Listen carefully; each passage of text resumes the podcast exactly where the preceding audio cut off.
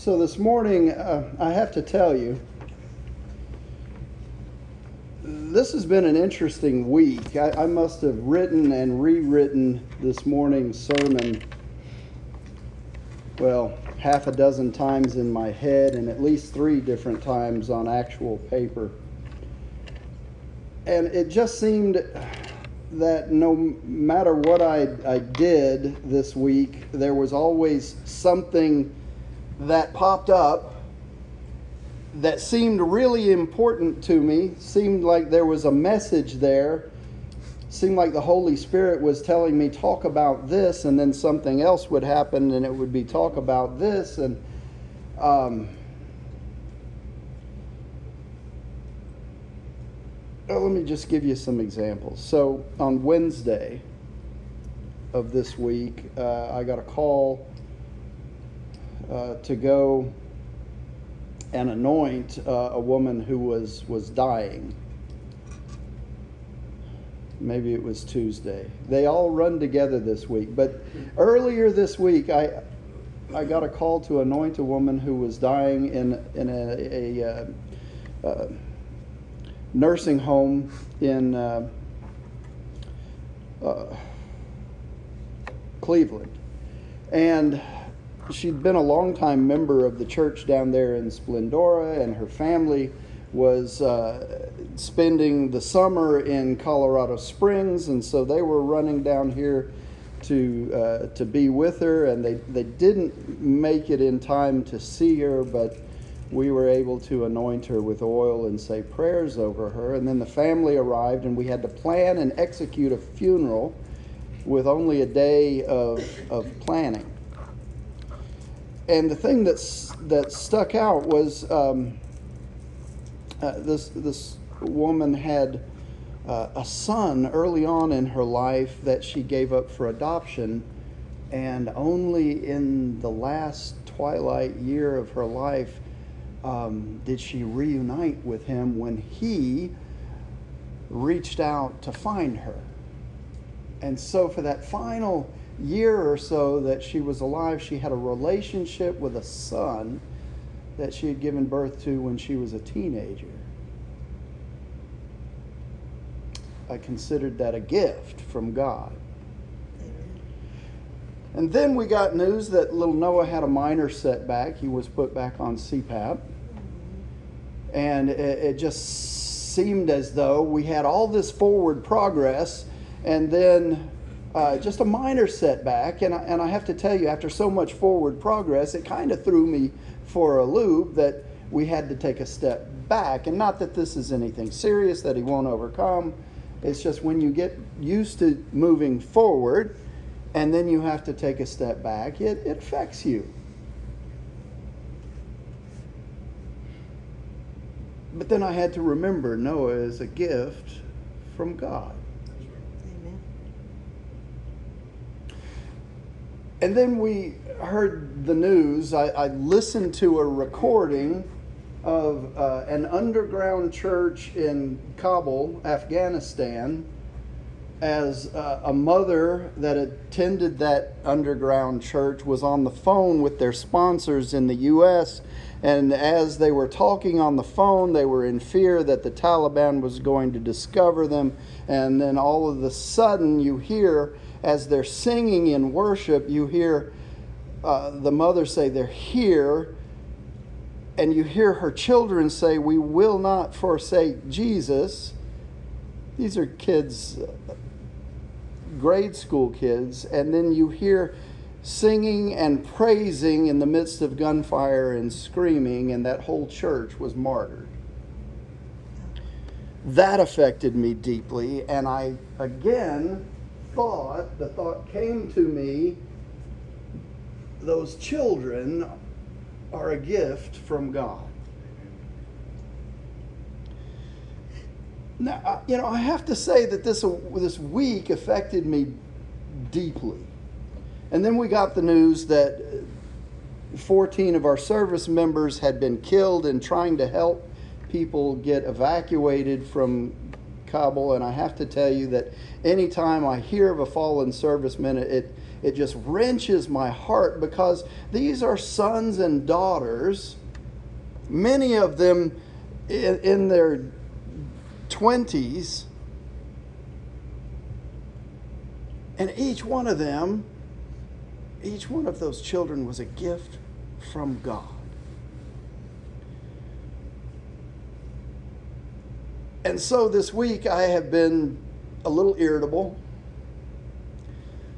a, a, little bit reactionary to things that I shouldn't have been, and, and I've had to apologize on several occasions for my behavior and for my irritability and for just being a grump.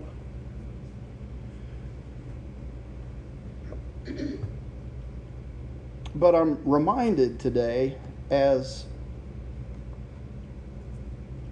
I got several texts, one from my son, one from each of my daughters, including the youngest one. Um, we even heard from Freddie and Monique in um, Denver.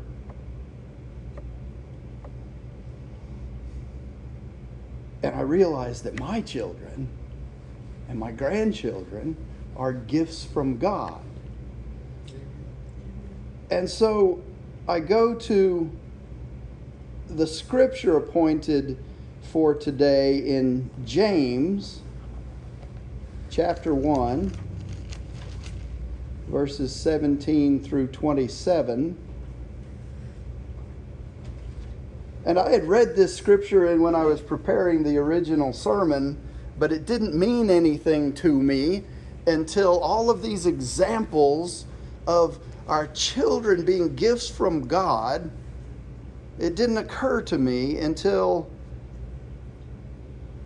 I finally read and understood. Hear what James writes Every good thing given and every perfect gift is from above, coming down from the Father of lights, with whom there is no variation or shifting shadow in the exercise of His will, He brought us forth by the word of truth, so that we would be, as it were, the first fruits among His creatures. This you know, my beloved brethren. But everyone must be quick to hear, slow to speak, and slow to anger. For the anger of a man does not achieve the righteousness of God.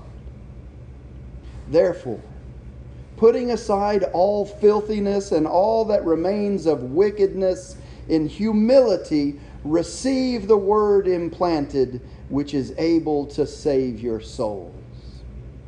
But prove yourselves doers of the word, and not merely hearers who delude themselves. For if anyone is a hearer of the word and not a doer, he is like a man who looks at his natural face in a mirror.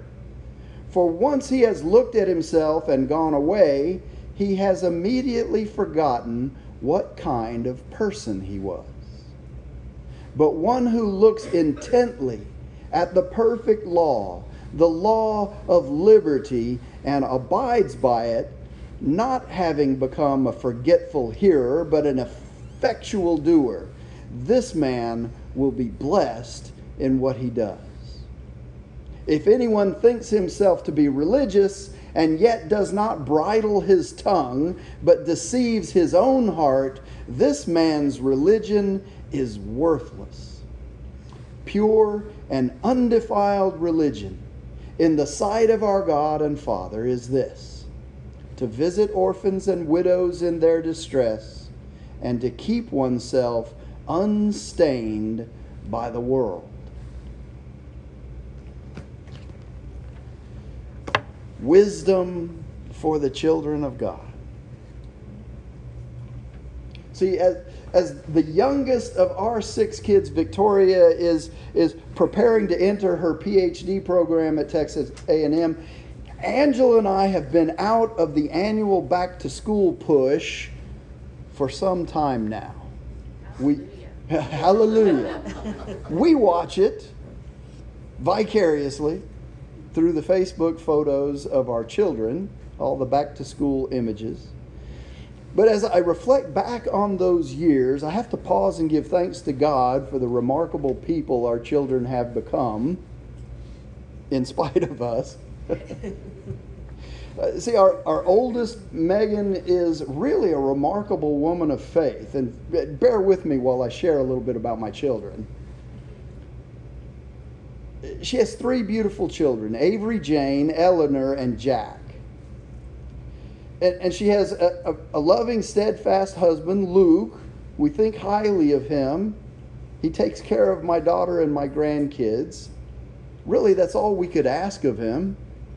Megan and Luke are also into foster parenting, parenting so they, they help children while they wait for reentry into a permanent family. I can't imagine having three kids of my own and then taking on somebody else's too, but they have a heart for this thing. Our, our second daughter, Michelle, also an outstanding godly woman. She's raising a family of, of two boys, Grayson and Miles. And our granddaughter, Nora Kate.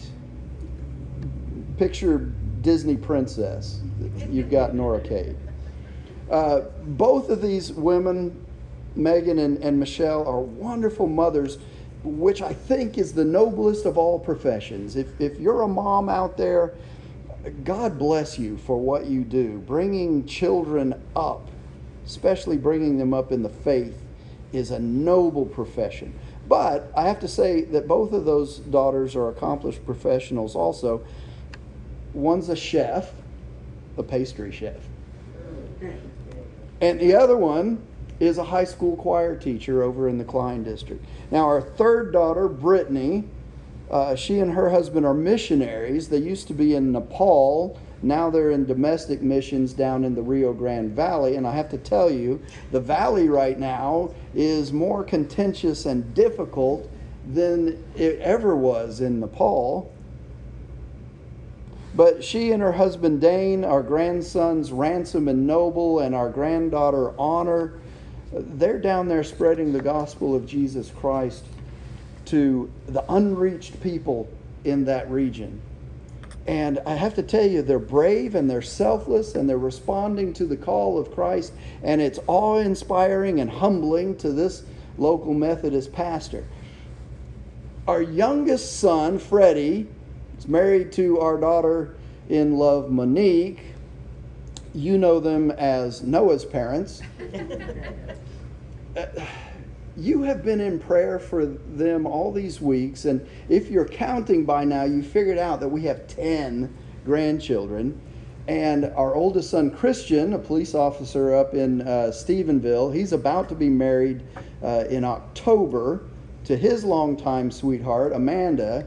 And I suspect there'll be more grandkids there eventually. So our quiver is full, and we're having to buy another quiver. The reason I tell you all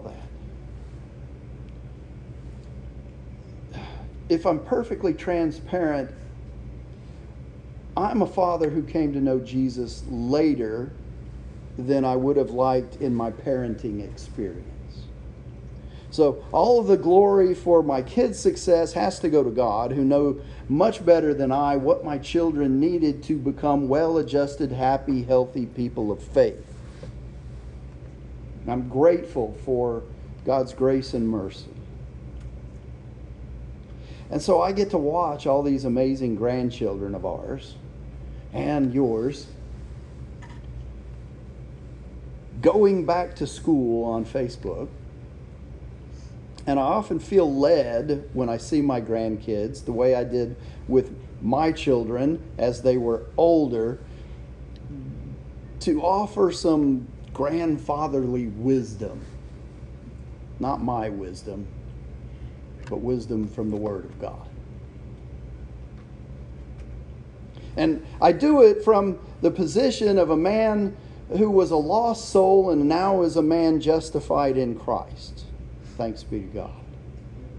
Uh, a man who is in the lifelong process of sanctification, becoming a little bit more every day more like Jesus. And this process has taught me a few things. The Holy Spirit of God has blessed me with spiritual gifts, and among them are the ability to glean wisdom from the Word and the ability to pass on that wisdom through teaching.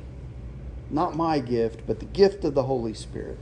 And as a pastor, I get to use those gifts often, but I have to confess that I'm seeing more and more the importance of helping other parents and grandparents to take advantage of every opportunity to pass along solid biblical wisdom to your children and your grandchildren. Because thanks to the grace of God, we still have those opportunities.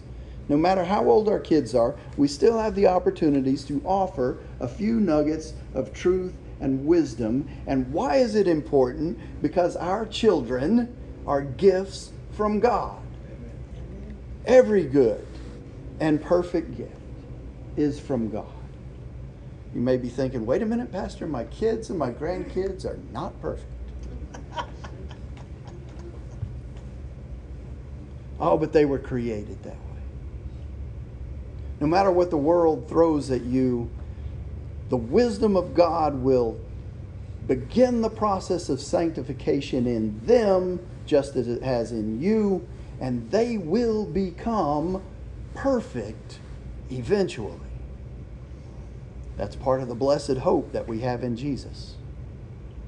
And so here are five nuggets that I have gleaned from the Word because we need to pass on the wisdom of God to our children because our children are given to us by God. They are gifts and we are in charge of their nurturing for all of their lives, indeed, at least for all of ours. And so, the first nugget, as I look at everything that has gone on in the world this week, the world may appear to be in chaos at times, externally, with events that catch the media's eye and then they pass them on to us unapologetically. Or, or maybe it appears to be in chaos internally because we're experiencing hardships and circumstances that we have to deal with in our personal lives. But here's the wisdom if you spend less time paying attention to the world and more time reading the Word of God, you will come to realize that the world is not as it appears, coming apart at the seams, but rather, no, it is in fact all coming together perfectly, just as God intends. And so, a good rule of thumb, nugget number one, to live by is if your Bible is worn, tattered, and torn, then there's a good chance that your life isn't. Second nugget.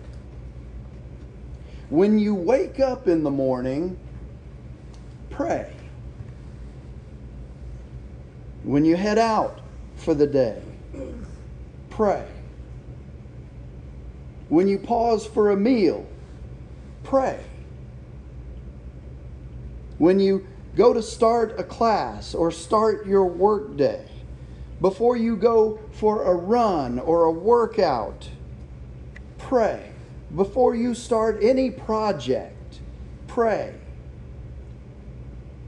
And then when the day is done and you arrive safely back at home or in your dorm room or in your room at home, pray.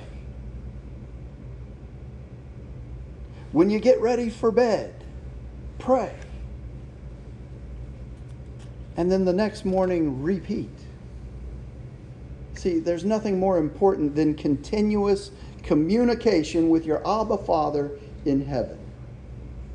Because there will be storms in your life and your boat will be rocked and tossed about, but prayer is that moral compass that will guide you safely to the shore. Pray. Now, this next one's pretty important. So, tell your kids and your grandkids to put down the smartphone for a minute. Put down the Xbox controller. This, is it still Xbox or is it something else now? I don't know. Kids? No, Xbox? probably Something else? I don't know. Whatever it is, put that down and listen to this nugget because each of you is accountable for your own decision for Christ. If you do not know beyond a shadow of a doubt that you are one of Christ's own forever, then you need to reconcile that decision now. Don't wait. You see, exposure to church, coming to church, being baptized, reading the Bible, being a good person, those are all wonderful things. But none of them is capable in and of themselves of saving you to eternity. The only thing that saves is accepting Christ as your Lord and Savior. God sees your heart. Make sure that Jesus is in it.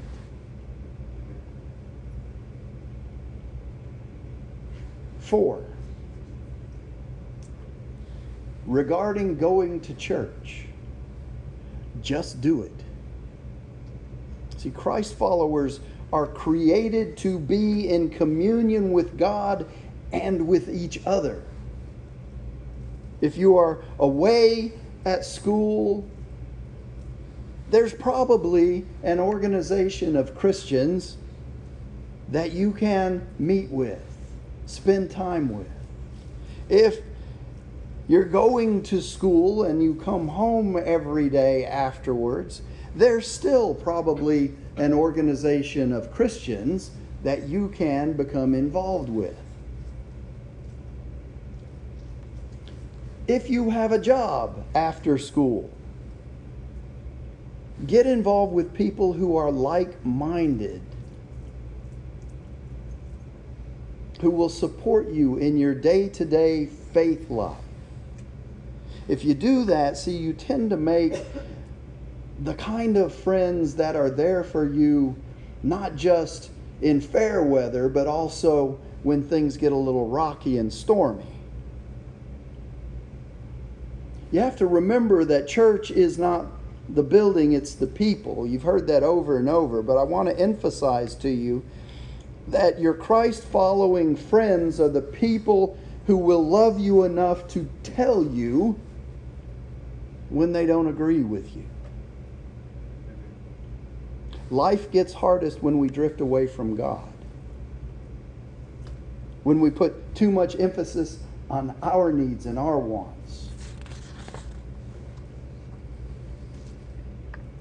The fifth thing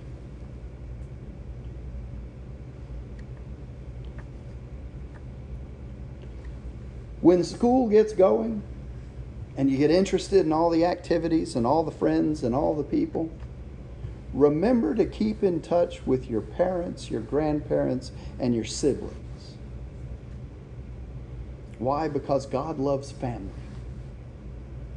See, one of the reasons Satan is attacking the family so intensely and intentionally is because he knows how important family is to God. Children need to communicate with their parents and lift their parents up in prayer.